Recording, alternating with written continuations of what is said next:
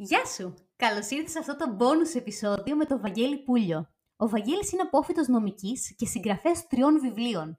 Το τρίτο του βιβλίο μάλιστα, με τίτλο «Κι όμως το πιστεύω», μόλις κυκλοφόρησε. Είναι κορυφαίος επιχειρηματίας και δραστηριοποιείται τόσο στην Ελλάδα όσο και στο εξωτερικό. Για να έχετε μια αίσθηση του τι κάνει, είναι legal expert σε κοινοτικά έργα της Ανατολικής Ευρώπης και Ασίας, είναι μέλος του Δουσού της BSB και Lean, είναι μέλος του Δουσού της Συμβουλευτικής Ευρωσύμβουλη και πολλά ακόμα. Έχουμε λοιπόν τη χαρά και την τιμή να τον έχουμε μαζί μας στην πρώτη συνέντευξη που κάνει ever και συζητήσαμε μαζί του για τον κόσμο του επιχειρήν, ποια είναι τα μεγαλύτερα μαθήματα που έχει πάρει, τις κρίσεις που πέρασε, ποιο βλέπει ότι θα είναι το μέλλον και πολλά πολλά ακόμη. Σας ευχόμαστε καλή απόλαυση. Καλώς ήρθες στο podcast «Μάθε το παιχνίδι του χρήματος». Ζούμε σε έναν κόσμο όπου το χρήμα παίζει κυρίαρχο ρόλο, αλλά κανείς δεν μας έχει εξηγήσει τους κανόνες του παιχνιδιού, καθώς η οικονομική παιδεία δεν διδάσκεται στα σχολεία.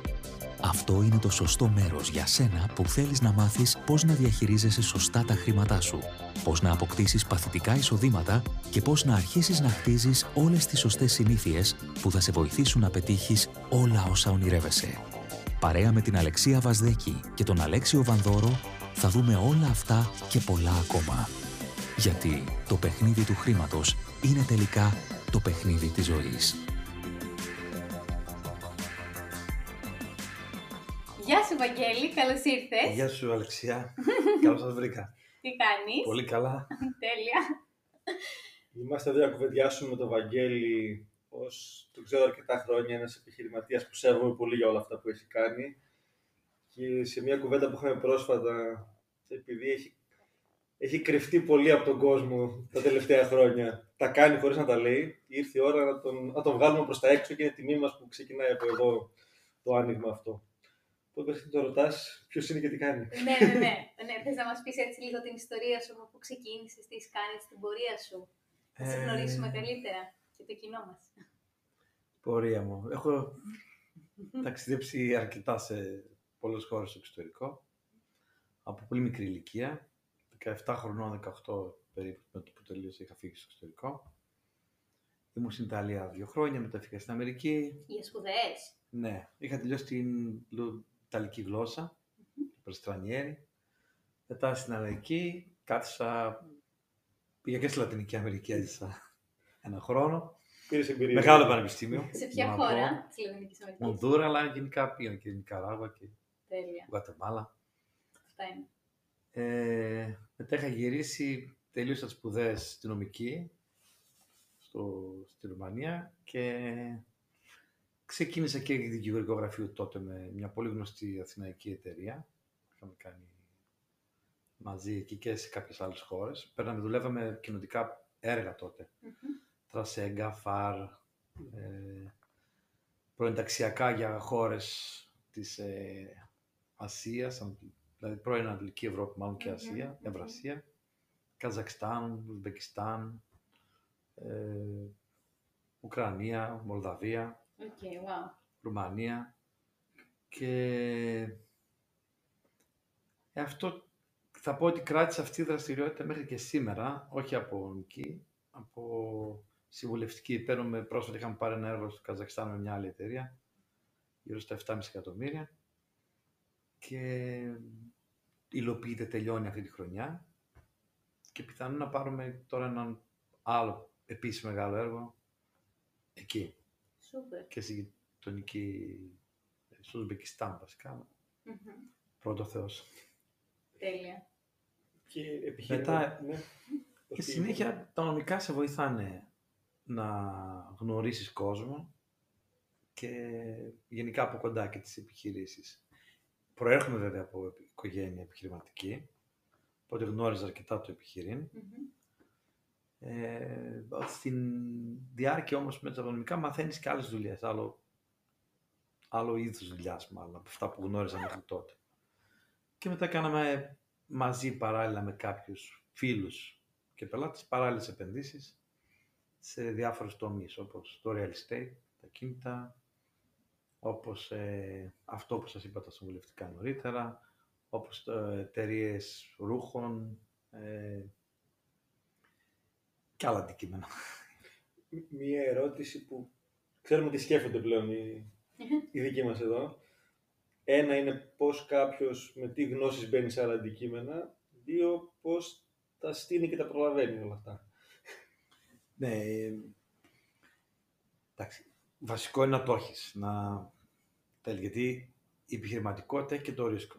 Πρέπει να βάλει, να παίρνει δηλαδή και το ρίσκο και να βλέπεις να τα ζυγοσταθμίζεις αυτά τα πράγματα. Βέβαια, αυτό που θα σας πω το πιο σημαντικό, μάλλον προσωπικό πανεπιστήμιο που θα έλεγα ότι έχω, είναι οι κρίσεις. Οι κρίσεις, οι επιχειρηματικές που μπορεί να επιβιώσεις σαν άνθρωπος και αυτό να μεταβεί και σε συναισθηματικές κυρίως, γιατί όταν έχεις μια επιχειρηματική κρίση πάει και, δηλαδή πάει και σε σένα, πάει και μέσα σου. Εγώ πέρασα αυτή τη κρίση στη ζωή μου.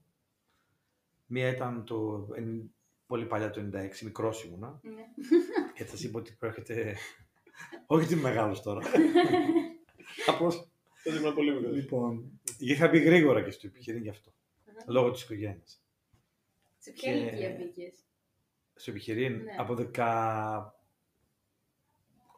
17-18 είχα ξεκινήσει Τέλεια. να κάνω πράγματα. Σούπερ.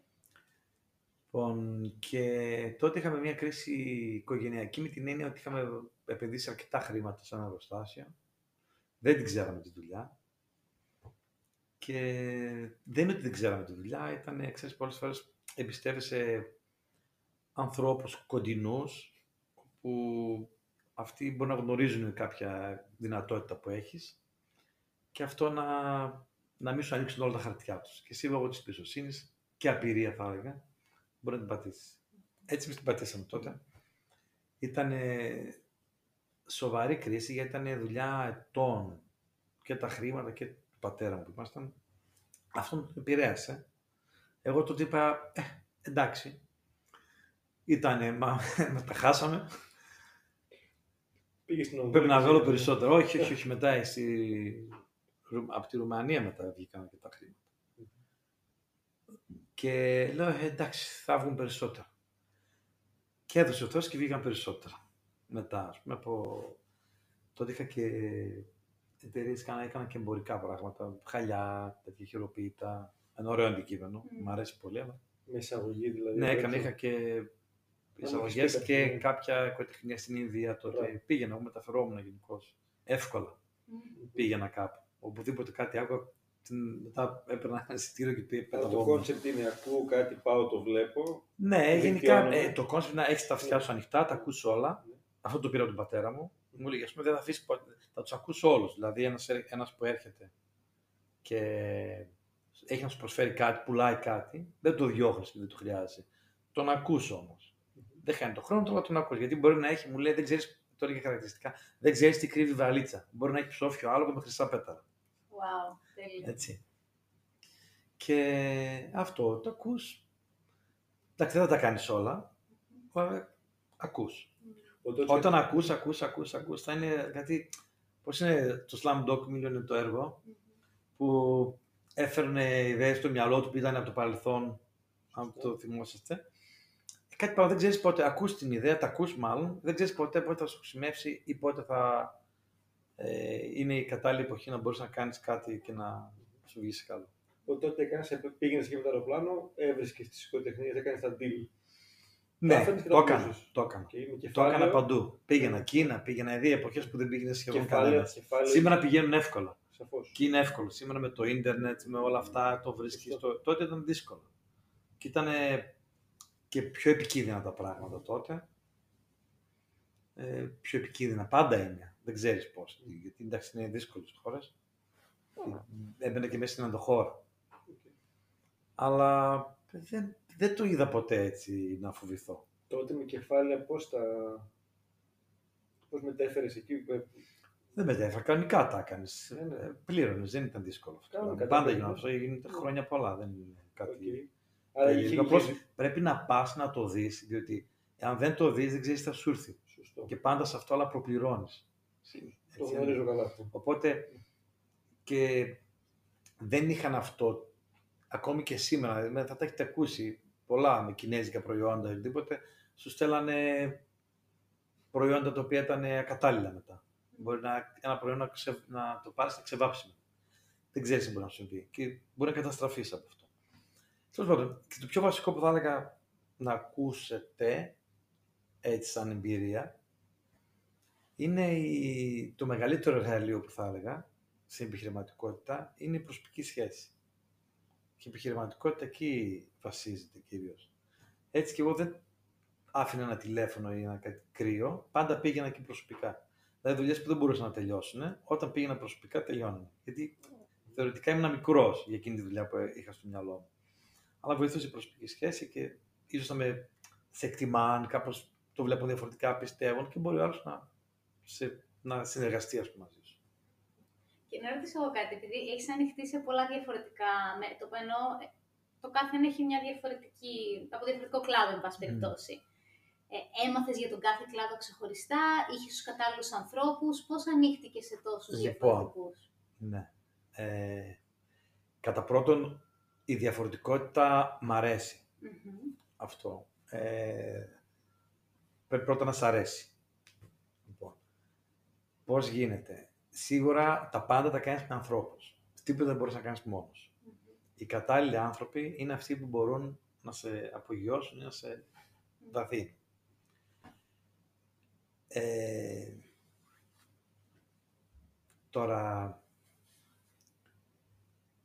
το πώς διαλέγεις τους ανθρώπους είναι πέρα από την τύχη. Έτσι. Μπορεί να συνεργαστείς με έναν άνθρωπο και να σε απογειώσει για κάποιο λόγο. Πέρα από την τύχη είναι καμιά φορά το, το να το νιώσεις, να αισθανθείς ότι ξέρεις με αυτόν τον άνθρωπο μπορώ να κάνω αυτό. Ε, δεν διδάσκεται αυτό, αλλά είναι και θέμα εμπειρίας. Πολλές φορές είναι και έμφυτο σε ανθρώπους. Ε, σίγουρα η συνεργασία με ανθρώπους βοηθά να κάνεις περισσότερα πράγματα. Και όπως και το αντίθετο. Σίγουρα. Οπότε έβρισκες πάντα ανθρώπους που είπες, ας πούμε, ότι ασχολούσαν με τα χαλιά ή με το ρούχο ή με οτιδήποτε. Έβρισκες ανθρώπους που γνώριζαν αυτόν τον κλάδο ή έμπαινες εσύ να μάθεις πολύ καλά πρώτα αυτόν τον κλάδο; Εντάξει. Ε, το μάθαμε τον κλαδο γιατί μου άρεσε να το μάθω. Και τώρα μου αρέσει να μάθω γενικώς, ό,τι και να είναι. Αλλά εφόσον το μάθεις εσύ, μπορείς και εύκολα να μπορείς να το μεταδώσεις. Αλλά ακόμη και κάτι που να μην το ξέρεις, εάν οι άλλοι μπορούν να σου το μεταδώσουν σωστά, θα μάθεις. Έτσι. Αλλά δεν μπορείς να τα κάνεις όλα εσύ. Πρέπει να μοιράσεις και πρέπει να συνεργαστείς για να το κάνεις. Αυτό είναι και να, βασικό. Και να εμπιστευτείς. Και να εμπιστευτείς. Ναι, αυτό είναι... Ξεκινάω όμως πάντα με αυτό, με την εμπιστοσύνη. Δεν ξεκινάω ότι ο άλλος πάει να... Ξεκινάω σίγουρα ότι ο, με το, ο άλλος έχει πάντα καλή πρόθεση. Okay. Ακόμη και να μην βγει κάτι, θα πω ότι ο δικό μου λάθος, διότι δεν το έκανα εγώ σωστά, δεν θα καθίσω να... Το γράφω, είναι και από τις αρχές, τα έχω και μέσα στο βιβλίο αυτό, ε, το τελευταίο, ότι δεν θα κάτσεις να μαλώσεις. Έτσι, θα, θα στεναχωρηθείς, αλλά όπως και την πρώτη φορά που σας είπα, που ανέφερα, επιχειρηματικά με την κρίση, ας πούμε, την πρώτη κρίση, δεν, ακόμη έχω καλές σχέσεις με τον άνθρωπο. Μας έβγαινε τα χρήματα. Mm. Γιατί λέω ήταν ένας σκαλοπάτι να φύγω να κάνω κάποια άλλα πράγματα. Mm. Δεν, ε, έχω και πάρα πολύ καλή σχέση, να ξέρετε. Το είδα δηλαδή σαν το πώς το χειρίστηκε το, όλο αυτό το ζήτημα σαν ένα σχολείο. Αυτό. Ναι. Βλέπω το Βαγγέλη, ήμασταν πρέπει να κάνα στην πρώτη καραντίνα τέλος πάντων μέσα με μια κοινή μας φίλη για καφέ στη Θεσσαλονίκη. Όχι στην πρώτη καραντίνα, μετά την πρώτη καραντίνα, μην μας πάρουν εκεί μέσα οι άνθρωποι. το καλοκαίρι επιτρεπότανε. Και πάνω στην κουβέντα ήξερα ότι είχε γράψει ένα βιβλίο πριν από 10 χρόνια στην προηγούμενη κρίση που είχε χρόνο. Και λέει: Έχω έτοιμο το δεύτερο. Και επειδή γενικά είναι πολύ ιδιαίτερο. Είναι μυαλό, τρίτο κανονικά. Ναι. Γιατί το πρώτο είναι, είναι σχεδόν ένα δεκαετία. Mm-hmm. Το πρώτο βέβαια είχε κάποιος καθηγητή, τσαντικά που ήταν. Το δεύτερο είναι στην κρίση, στη δεύτερη κρίση. Τη μία δεν είπα το 96, 97 και άλλη κρίση προσωπική, θα λέγαμε οικονομική, είναι όταν είχε για πολλούς που ήταν μετά την πτώση της Lehman Brothers που ήρθε ένα πρόβλημα. Και εκεί ήταν έτσι ένα απότομο χτύπημα. Ε, μαζεύτηκα, έγραψα τότε το βιβλίο αυτό τα, στα μονοπάτια της σκέψης. Mm-hmm. Γρήγορα εκείνο γράφτηκε. Πολύ γρήγορα. Στο τρίμηνο πάνω βγήκε. Τόσο γρήγορα. Και δεν είναι τόσο καλοδελεμένο όσο αυτό, έτσι μπορώ να πω, διότι ήταν γρήγορο. Ε, και τώρα το επόμενο βιβλίο ήταν τώρα, με αυτή την κρίση τώρα, που καθίσαμε μέσα. Βέβαια αυτό το προετοίμασα αρκετό καιρό. Το θεωρώ καλοδελεμένο αυτό το βιβλίο. Είναι... Το δούλεψα κανένα χρόνο. Ήταν έτοιμο σχεδόν κατά το 90% πριν τον COVID. Αλλά λόγω COVID δεν μπορούσε να βγει και καθυστερήσαμε γιατί αυτό το διάστημα εντάξει, όλα τα μαγαζιά κλειστά. Ε, και λέω όμως και στην εισαγωγή ότι καλό είναι να μην γράφω. Διότι συνήθως γράφω στις κρίσεις. Τότε που έχει χρόνο. και έχεις χρόνο. Καλό να μην έχω χρόνο, να είμαι καλά και να μην γράφω. Αυτό. Το βιβλίο είναι, λέγεται και όμως το πιστεύω. Και, και με αφορμή το βιβλίο, επειδή έχεις μια πολύ ευρύτερη σκοπιά, κοινωνικοπολιτική, οικονομική, ε, όλο αυτό που συμβαίνει τώρα, πώς το βλέπεις εσύ; Και πώς το βλέπεις να εξελίσσεται. Γενικά, τα οικονομικά, Γενικά. τα οικονομικά Ναι, παγκόσμια. ναι. Ωραία, άμα, άμα διαβάζει, το, το έχεις διαβάσει. Πώς το Ναι, διαβάζεις; μπράβο. Με συγχωρείς. Εσύ δεν το έχεις διαβάσει. Έχω διαβάσει σε 100 πρώτες σελίδες. Της το έδωσα Αλήθεια. από χθες και της λέω μέχρι την Οκ. Παρασκευή, Ε, οπότε ε, πρόλαβε. σε δύο μέρες Θα σε- διάβασα 100 σελίδες. Θα σε εξέταζα μετά. λοιπόν. Ε, γράφω αρκετά μέσα για το πώς πιστεύω εγώ, γι' αυτό λέω κι όμως το πιστεύω, το πώς θα εξελιχθούν τα πράγματα. Ε, το πιστεύω ότι θα εξελιχθούν έτσι τα πράγματα. Πολύ Αυτό- εντυπωσιακό αυτά που γράφεις. Μ' άρεσε πάρα πολύ. Να Λέω είσαι ότι καλά. μέχρι τη σελίδα 100 που Τι διάβασα. σου άρεσε περισσότερο στο που διάβασες μέχρι τώρα; Μ' άρεσε πάρα πολύ ότι είπε την αλήθεια του και αυτό που πιστεύει. Πώς να σκέφτεται αν άλλος θα το θεωρεί σωστό, λάθος. Δηλαδή, ένιωθα ότι έβγαλες όλου την αλήθεια και όλα αυτά που πιστεύεις Έτσι είναι. μέσα στο βιβλίο. Πολύ, πολύ μ' άρεσε. Και έτσι είναι. Το, τα πιστεύω αυτά που λέω. Αυτή η μετεξέλιξη, η αλλαγή που θα έρθει, η γρήγορη, ότι και τα πράγματα εξελίσσονται τόσο γρήγορα πλέον, μα τόσο γρήγορα, που δεν, το, δεν μπορούμε να το συλλάβουμε το πόσο γρήγορα, γιατί είναι σαν να έχουμε, δηλαδή πώς έχει αλλάξει, ήταν η ατμομηχανή και ξαφνικά παίρνεις το αεροπλάνο και πετάγεσαι μέσα σε λίγες ώρες είσαι στο Ντουμπάι. Κάπως έτσι είναι οι εξελίξεις που θα έρθουν σε όλα τα πράγματα. Στην ενέργεια, πώς αναφέρω για τις μπαταρίες, για τον τρόπο, πώς θα ε, είναι στο μέλλον για το, α- α- ε, το blockchain, Μμ. artificial intelligence, τα γενικά βάζω κοινωνικά πράγματα, όπως πόσο εύκολα μπορεί να παρασυρθεί ο κόσμος. Γι' αυτό κάποια παραδείγματα μέσα, Συρία, Ουκρανία, με τα Σκόπια να φέρω κάποια, Μμμ. κάποια προσωπική θέση που παίρνουν. Το πόσο εύκολα λέει, μπορούν να σου, να σου δημιουργήσουν, να πατήσεις την πανανόφλωα που λέμε. Και μ, γενικά όλα αυτά τα πιστεύω τα, που λέω. Μμ. Αλλά και νομίζω η πράξη θα το δείξει τα επόμενα χρόνια. Όχι, τα, όχι άμεσα, τα δύο-τρία, αλλά στη δεκαετία δηλαδή πιστεύω θα φανούν αρκετά πράγματα. Πόσο δε σε 20-30 χρόνια. Εσύ επειδή το έχεις δει από διάφορους κλάδους, σε προσωπικό επιχειρηματικό επίπεδο, ε, χτυπήθηκες αρκετά κι εσύ, έως πολύ σε κάποιους. Επιχειρηματικά. Ναι, Εντάξει. Ναι. σε κλάδους που έχουν να κάνουν με τη λιανική που τα Α, μαγαζιά είναι τώρα, κλειστά. Ναι, για αυτή την βεβαίως, περίοδο. Ναι. ασφαλώς, Οκ. εννοείται. Δεν υπάρχει άνθρωπος που να μην χτυπηθεί. Πιστεύω. Είναι, αν εξαιρέσουμε κάποια επαγγέλματα που κατά κάποιο τρόπο, που είναι μικρό ποσοστό, σε έχει βοηθήσει αυτό το πράγμα, η, η γενική πλειοψηφία θεωρώ ότι έχει πρόβλημα. Είναι δύσκολο. Δεν είναι μόνο ένας κλάδος, εστίαση, η ένδυση, ή... είναι αρκετοί κλάδοι. Αυτό για να συνέλθει, ποιο είναι το μεγάλο πρόβλημα, ότι όταν είσαι πιο μεγάλος, τόσο πιο μεγάλο ήταν το πρόβλημα τώρα.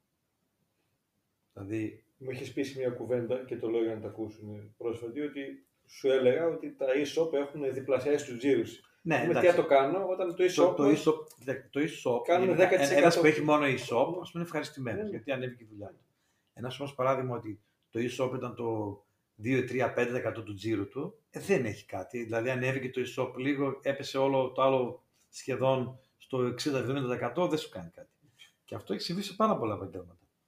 Βέβαια θα, το καλό και ευχάριστο, όπως λέω και στο βιβλίο, είναι ότι έχει αλλάξει την αφετηρία ο COVID. Δεν είναι μια κρίση που είσαι στην Ελλάδα και εσύ ανταγωνιστικά με τους έξω ήσουν να λες σε μια μειονεκτική θέση.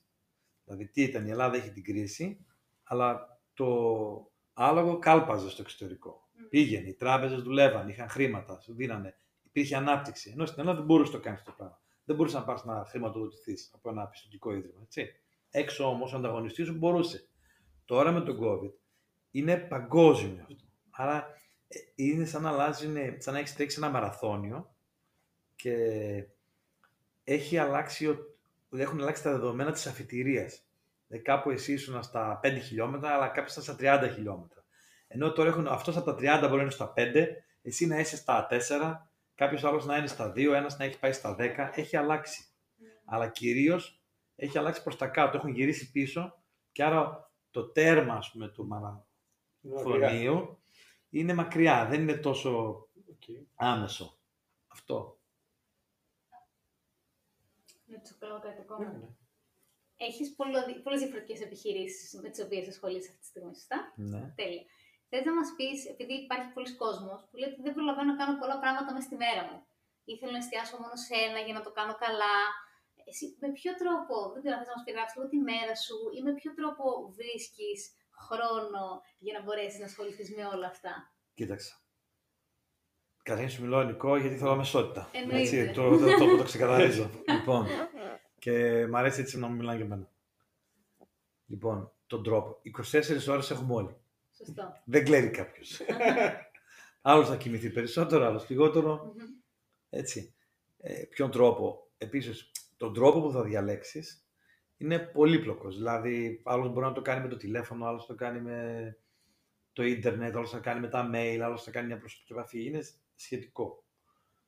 Διαχωρι... Μάλλον χωρίζεις τον χρόνο σου έτσι, ώστε με τους ανθρώπους πάλι, έτσι, όταν δώσεις πράγματα σε ανθρώπους και μπορούν να τα χειριστούν, κερδίζεις χρόνο.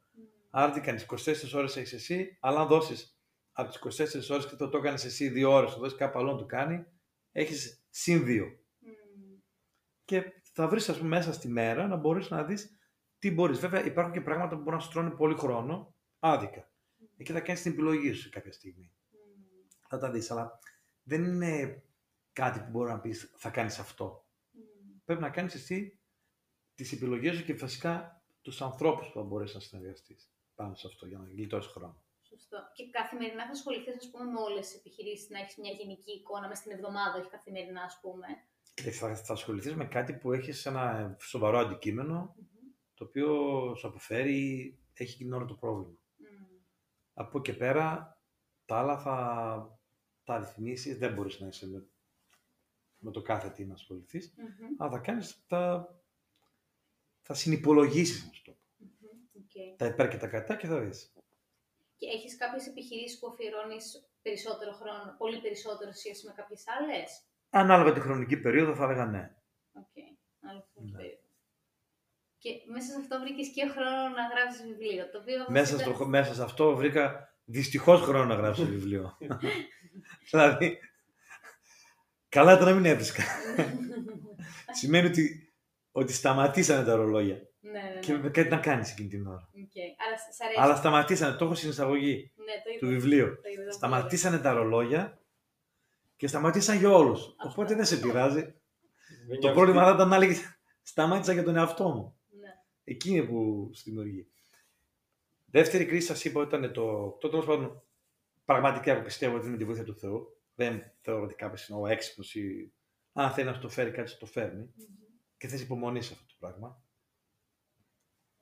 Ε, απλώς πρέπει να πεις εκείνη την ώρα ότι η εμπειρία μάλλον σε βοηθάει και πρέπει να πεις ότι, οκ, για κάποιο λόγο συμβαίνει και να μην το παρατήσεις, να ξαναδοκιμάσεις. Αυτό είναι το βασικό. Όπως και τώρα με την κρίση αυτή, δεν είχε ιδιαίτερο άγχος, Μμμ. όπως άλλες φορές. Άλλες φορές μελαγχολούσε. Μμμ. Τώρα, οκ, βέβαια ήταν και για όλους και λες, οκ, κάτι, θα- κάτι καινούριο θα συμβεί. Γιατί όντως θα αλλάξει ο κόσμος σε πάρα πολλά πράγματα. Και πέρα από αυτά τα κλασικά που είναι λόγω του COVID, που η επικοινωνία που γίνεται μέσω, τηλε, μέσω Zoom. Zoom. Zoom, βίντεο κλήσεις και τα λοιπά, πέρα από αυτό, ε, μιλάω για τα άλλα που γράφω στο βιβλίο, θα αλλάξει. Οπότε, εάν προετοιμαστείς, νομίζω ότι έχεις να πάρεις πράγματα Μμμ. σε αυτή την αλλαγή. Και όσοι δεν προετοιμαστούν σε αυτό, θα μείνουν πίσω. Δηλαδή θα είναι πώς, η- πώς ήταν η βιομηχανική επανάσταση και κάποιοι μείνανε με τους εργάτες να δουλεύουν με το χέρι και ήρθε η μηχανή. Κάπως έτσι θα είναι τώρα η αλλαγή που θα έρθει. Μμμ. Τεράστια. Και έχεις ένα συνολικό γιατί, δηλαδή ο σκοπός σου που ξυπνάς κάθε πρωί, έτσι λίγο πιο βαθύ, τι είναι αυτό που θα θέλεις να πετύχεις μέσα από όλα τα ωραία που κάνεις, γιατί κάνεις πολλά διαφορετικά πράγματα. Τι να πετύχεις. Δεν είναι κάτι να πετύχεις. Δεν είναι κατά... Χιν- Δεν το κάνεις. Το κάνεις για σένα. Δεν το Μμμ. κάνεις για κάποιο λόγο. Η δικιά σου εξέλιξη. Σε γεμίζει εσένα. Μμμ.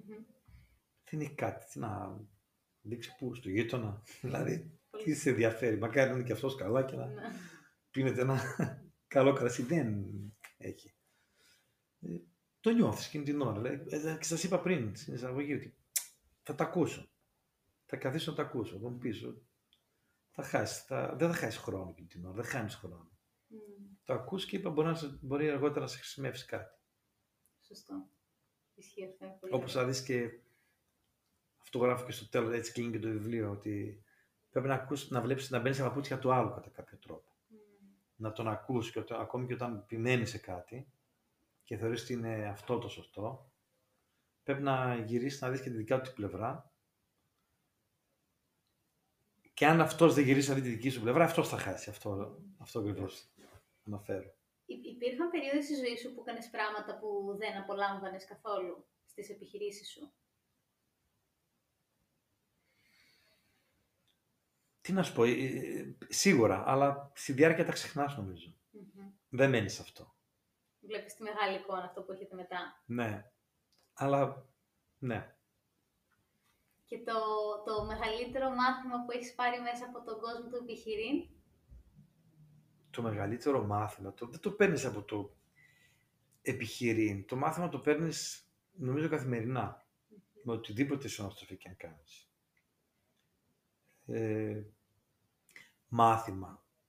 Μάθημα. Οι δυσκολίες είναι ένα μάθημα. Όπως το πρώτο πράγμα που βάζω όταν ξεκινάς επίσης αναφερόμαστε τώρα στο βιβλίο γιατί είναι και πρόσφατο. Είναι, Ε, ναι. έχει 10 μέρες που βγήκε σχεδόν έτσι. Και ήδη πάει Μέσα στον Απρίλιο. δυνατά. Πάει πολύ καλά. Ναι, μέσα σε μια εβδομάδα Πήγε δεύτερη έκδοση. βγήκε. Ναι. Αλήθεια, Ναι, ναι, ναι. συγχαρητήρια. Ευχαριστώ, να είστε καλά. Υπέροχο. Μπράβο. Και έχω ένα το Oscar Wilde που λέει ότι η εμπειρία είναι ο πιο δύσκολος Ναι. τύπου δασ- δασκάλου. Ότι Ω, πρώτα σου τέλεια. βάζει το τεστ και μετά μαθαίνεις το μάθημα. Σωστό. Αυτό είναι. Δυστυχώς η εμπειρία αυτά έχει. Από την προηγούμενη, Έχει δύσκολα τεστ που Από την προηγούμενη κρίση της Lehman, κάπου ζορίστηκες και που σε πήγε αυτό, κάπου διαφορετικά; Κοίταξε, ε, σε πάει διαφορετικά πρώτα απ' όλα εσένα σαν άνθρωπο. Νομίζω ότι κάνεις εσωτερικές αλλαγές. Δεν είσαι τόσο μ, μονόπλευρος και δεν είσαι αυτό το... μ, θεωρείς ότι καταρχήν δεν θεωρείς άτρωτος που λέμε, τα κάνω όλα. Πρώτον. Δεύτερον, ότι βλέπεις δεν είναι μόνο αυτό στη ζωή. Και το τρίτο, ότι πρέπει να δεις αυτό που πρέπει να το έχουν όλοι, ας πούμε, και γι' αυτό πρέπει να έχεις και ταπεινότητα σε αυτό, ότι ανά πάσα στιγμή μπορεί τα πάντα να αλλάξουν. Δηλαδή δεν τα ορίζεις εσύ, τα ορίζει ο Θεός. Άρα όπου και να είσαι, ό,τι και να είσαι, μπο- πολύ εύκολα μπορεί να αλλάξουν όλα. Και να το ξέρουν όλοι αυτό. Όπως και στο καλό και στο κακό. Μμμ. Αυτό. Ήσουν... Δηλαδή κάθε μέρα δημιουργούνται θαύματα. Κάθε δευτερόλεπτο μάλλον. Ισχύει. Ακόμα και τώρα που καθόμαστε εδώ και δεν θα βγουν να πάμε κάτι, είναι ένα θαύμα, έτσι. Δεν...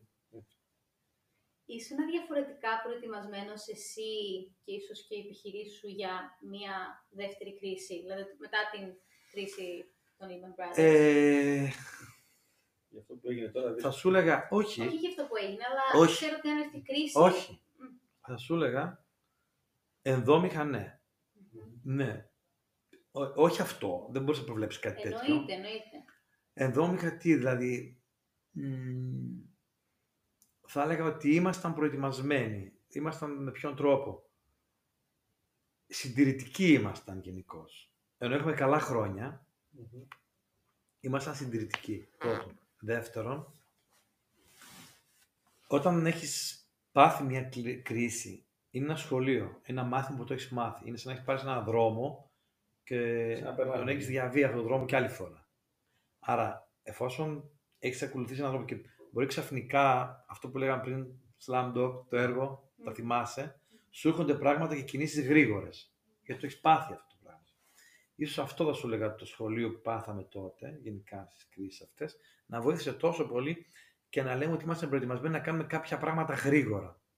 Δεν ήταν ε, τόσο απότομα. Έτσι θα το έλεγα προετοιμασμένος. Οκ, Πολύ, πολύ σημαντικό αυτό. Ναι. Γιατί που λένε ότι το, μάθ, το πάθημα να γίνει μάθημα, γιατί για πολλούς δεν γίνεται. Εσύ αυτό που είπες, Ναι, και κοίταξε, αυτό είναι. είναι η δοκιμασία. Μμ. Το οποίο δεν ξέρεις τι μαθήματα παίρνεις στη δοκιμασία και δεν ξέρεις ποτέ αν έχεις πάρει. Δεν, δεν θα πεις. Και δεν μου αρέσει τώρα να μιλάμε γιατί, για το εγώ, εσύ, τι κάνω και τα λοιπά, αλλά εντάξει, μπήκε η κουβέντα. Ποτέ δεν ξέρεις μέχρι το τέλος τι σε επιφυλάσσει, δεν είναι. Άρα δεν θεωρείς κάποιον είτε επιτυχημένο είτε αποτυχημένο για το τι, είτε τα κριτήρια, όπως λέω, στον ορισμό της ξυπνάδας, το τι θα κάνεις, δεν, δεν το ορίζεις. Δεν σημαίνει κάποιος που έχει πετύχει στη δουλειά του, είναι έξυπνος ή είναι ευτυχισμένος ή οτιδήποτε. Μμ. Μπορεί να είναι ένας πολύ καλύτερα, πολύ πιο έξυπνος γιατί έχει βρει το νόημά του κάπου αλλού.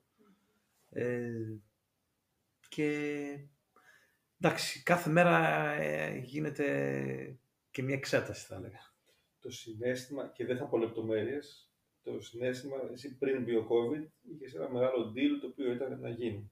Το οποίο- Ε, εντάξει, αυτά Το, το, το συναίσθημα. συμβαίνουν. Μπράβο. συμβαίνουν. Όχι, όχι, δεν, δεν. Οκ. Συμβαίνουν. Συμβαίνουν. Είναι μέσα στη ζωή. Για κάποιο λόγο συμβαίνει να μην είναι. Εντάξει, δεν πειράζει. Οκ, άρα Δεν, δεν, το δεν γίνεται προσπερνάς, κάτι το για περάσεις. κάποιο λόγο, θα έρθει κάτι άλλο. Το έχω, ξεπε- τα έχω ξεπεράσει Οκ. αυτά.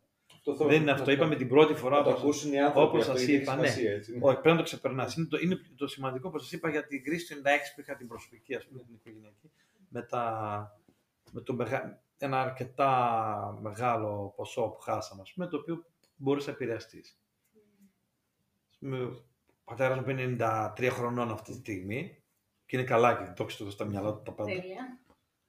Ε, ας πούμε, ακόμη και τώρα το φέρνει βαριά αυτό το πράγμα στα Το θυμάται Εγώ- και. ναι, αλλά ήταν σε πιο μεγάλη ηλικία, ίσως σου λέει πώς θα μπορώ να ξαναδημιουργήσω αυτά τα πράγματα. Λογικό. Εγώ σαν δεν έγινε ποτέ. Το ένιωσα. Άρα κάθε μέρα μπορεί να συμβεί κάτι. Είναι πάντα, πολλές φορές φτάνουμε σε κάτι, πολλές φορές, άπειρες φορές. Μέχρι την πηγή. Και λες δεν μπόρεσα να πιω νερό ή δεν έγινε. Ε, για κάποιο λόγο δεν γίνεται. Τι να κάνουμε, δεν είναι. Δεν κάνεις κάτι, αλλά προσπάθησέ το απλώς. Προσπάθησέ το. Αν δεν το έχεις προσπαθήσει θα πεις ναι. Εάν το έχεις προσπαθήσει όμως ε, και δεν γίνει για κάποιο λόγο άλλο δεν γίνει. Θα έλεγα και προσωπικά τώρα δεν είναι on camera να σας πω, αλλά Μετά που θα κλείσουμε. ναι. Τέλεια. Και να σε ρωτήσω, επειδή έχουμε πολλούς ακροατές οι οποίοι είναι υπάλληλοι, έχουν τη δικιά τους μικρομεσαία επιχείρηση και θέλουν να θέλουν να ξεκινήσουν κάτι επιχειρηματικό νέο. ναι. Okay. Μπορώ Ε, να- Είναι κατάλληλη στιγμή πέτε τους. Ωραία, τέλεια. Αυτό ήταν το ένα. Χαίρομαι. Και ποια είναι έτσι ένα... κάτι που θα θέλεις να μοιραστείς μαζί τους, ε, κάπως να τους καθοδηγήσεις στο τι είναι τα πρώτα πράγματα που χρειάζεται ή τι χρειάζεται να έχει βασικά κάποιος, αυτό, τι χρειάζεται να έχει κάποιος για να μπει στον κόσμο του επιχειρήν. Πέρα από τα χρήματα. Οκ, το κρατάω. Ίσως και όχι τα χρήματα. Οκ. Ε, Εμείς λέμε ότι τα χρήματα δεν είναι απαραίτητα. αν έχεις δεν είναι τα- απαραίτητα. αν έχεις Απλώς τα τώρα, λεφτά πίσω. εντάξει, τώρα Ναι, ναι, ναι. Χαριτολογώντας Ναι, το ναι. πω έτσι. Ε, κοιτάξτε λίγο να σας πω. Εδώ είναι στα, στο βιβλίο στα μονοπάτια της σκέψης. Μμμ. Αυτό γραμμένο. Και θα σας πω και με ποιον άνθρωπο έγινε η κουβέντα, γιατί εκεί δεν το αποκαλύπτω. Μμμ. Είναι ένας άνθρωπος που τον εκτιμώ πολύ. Είναι ο, ο Αχιλέας ο Φόλιας, που, είχε τα, που έκανε τα goodies Μμμ. που είχε κάνει. Και είχα πάει τότε να κάνουμε μια. Βασικά, να, να θα σας απαντήσω γρήγορα στο ερώτημα και μετά θα πάω σε αυτό. Μμμ. Το βασικό να έχει καλές σχέσεις με ανθρώπους. Γιατί μπορεί να έχεις μια ιδέα, να μην καν τα χρήματα και να μπορεί κάποιος να σου την υλοποιήσει ή να έχει το κλειδί ή να σου κάνει μια γνωριμία που θα μπορέσει κάτι να το πάρει, να πουληθεί και να γίνει. Άρα Οπότε δικτύωση. δεν είναι απαραίτητο αυτό. Η σχέση είναι σημαντικό. Μμμ. Πάμε από εκεί. Και μου λέει τότε ο Αχιλέας, είχα- ήταν, πήγα να του προτείνω μια ε, ιδέα τότε στο εξωτερικό Για τότε ήταν, είχαν τα goodies μόλις τα είχαν πουλήσει τότε και είχαν τα φλό καφέ. Η ιδέα ήταν συγκεκριμένη, τότε ήταν μόδα έξω. Έκαναν, οι τράπεζες ανοίγανε πολλά καταστήματα, σε αντίθεση με το σήμερα που κλείνουν. Και πολλές επειδή δεν βρίσκανε μαγαζιά με τα μέτρα που θέλανε, 100 μέτρα βρίσκανε 200 μέτρα. Βρίσκανε. Τα 100 μέτρα κάποιος, κάποια τράπεζα στο εξωτερικό το είχε κάνει με, να κάνει καφέ δίπλα. Δεν το έπαιρνες εσύ καφέ με το 100 μέτρα είναι η απόσταση. Όχι, τετραγωνικά. τετραγωνικά. Α, τετραγωνικά, οκ. Οπότε 100 μέτρα έπαιρνε η τράπεζα, τα 100 μέτρα τα έπαιρνε κάποιος, το έκανε καφέ. Και ε, παράλληλα, επειδή είχε ουρά η τράπεζα, ξέρετε, δεν, είχε, δεν ήταν έτσι το όπως είναι τώρα το Το ραντεβού. διατραπεζικό, με το Ναι, ναι. e-banking. Banking. κτλ. Είχε ουρά η τράπεζα. Ναι. Τότε, για να μην περιμένει, πήγαινε όλο δίπλα στο καφέ. Όταν ερχόταν η σειρά του, έπαιρνε, είχε μέσα προϊόντα της τράπεζας του καφέ. Ήταν ωραίο το κόνσεπτ. Για τότε που ανοίγανε καταστήματα. Τώρα όχι. Μμ. Τώρα είναι άλλα. Και τότε πήγα, βρε, ε, είχαμε βρεθεί με τον Αχιλέα, καθίσαμε πολλές ώρες μαζί. Και του πρότεινα αυτός, είχαν τα φλοκαφέ να κάνουμε. Θέλουν να μπουν τα φλοκαφέ σε εκείνη τη χώρα.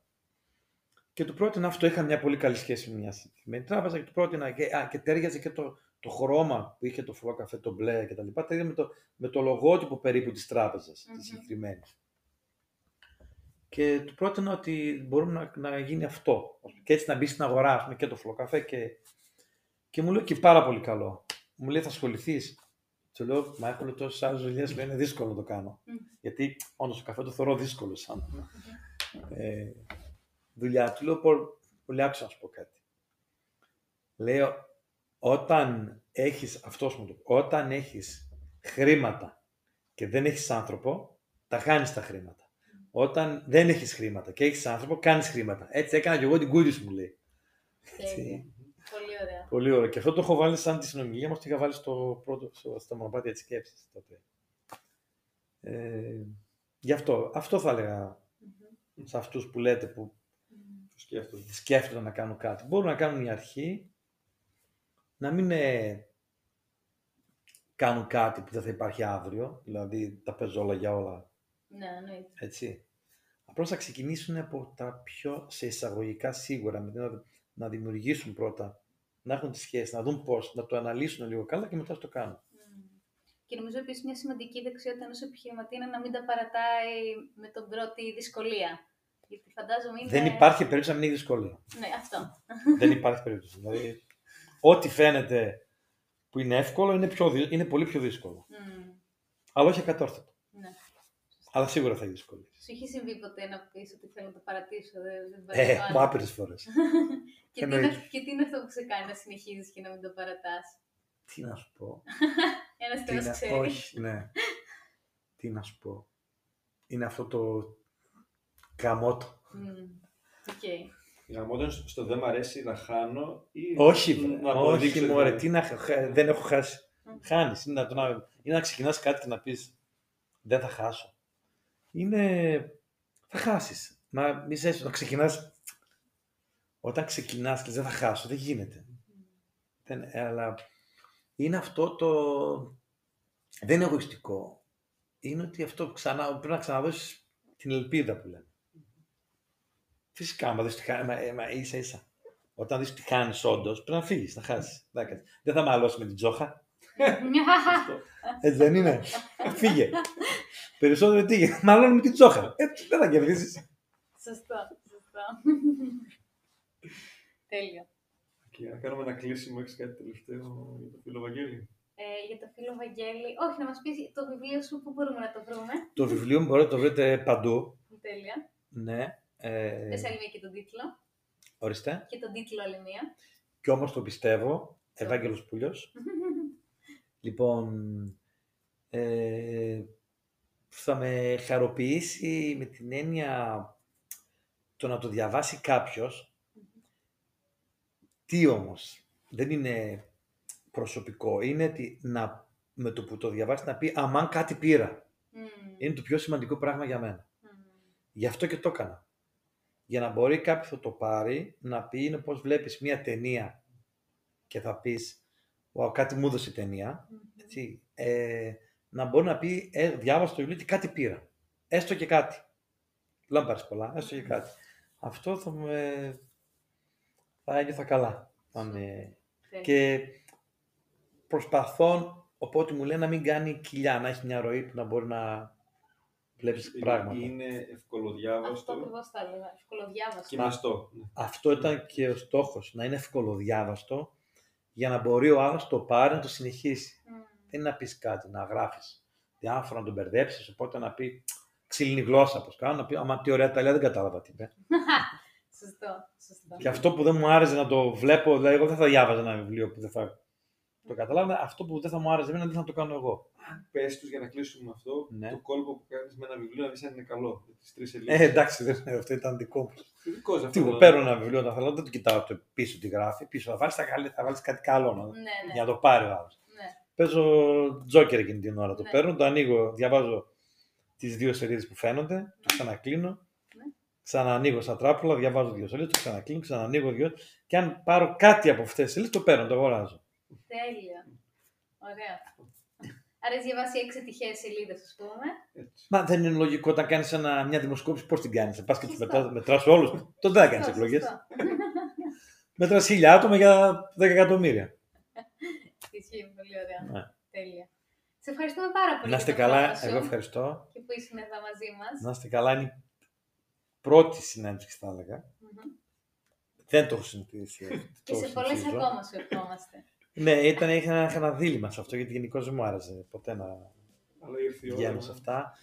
Ε, Τέλος πάντων, θα δούμε. Ευχαριστώ. Να είσαι καλά. Να είστε καλά, ευχαριστούμε Να εμεί. είστε καλά. Σου έχουμε νέα. Παρέα με τον Αλέξιο δημιουργήσαμε ένα δεύτερο e-course στη σειρά Μάθε το παιχνίδι του χρήματος, το οποίο λέγεται «Ο χρόνος είναι χρήμα» ή «Το χρήμα είναι χρόνος». Μετά από μια έρευνα που κάναμε, είδαμε ότι τα δύο μεγαλύτερα προβλήματα που έχουμε σήμερα είναι ένα, ότι δεν έχουμε όσο χρήματα θα θέλαμε και δύο, ότι ταυτόχρονα δεν έχουμε και χρόνο. Στο σεμινάριο αυτό λοιπόν θα δούμε τι είναι ο χρόνος, τι είναι το χρήμα, ποια είναι η σχέση μεταξύ τους και φυσικά πώς μπορούμε να βρούμε κάποιες επιπλέον ώρες μέσα στη μέρα μας και να τις αξιοποιούμε αποτελεσματικά. Αν λοιπόν θες να μάθεις τεχνικές εξοικονόμησης χρόνου για να προλαβαίνεις να κάνεις όλα όσα θες τη μέρα σου, αν θες να μάθεις τη σημασία του να θέτεις σωστές προτεραιότητες ώστε να εστιάζεις στα σημαντικά και να έχεις τα αποτελέσματα που θες, ή αν θες να μάθεις πώς να χρησιμοποιείς το χρόνο σου για να σου παράγει χρήμα, τότε αυτό το e-course είναι σίγουρα για σένα. Μπες στο timeismoney.gr, δηλαδή ο χρόνος είναι χρήμα.gr, για περισσότερες πληροφορίες και για να τα αποκτήσεις. Τώρα που το έχουμε και σε προσφορά. Μμ. Καλή συνέχεια. timeismoney.gr Καλή συνέχεια σε όλους.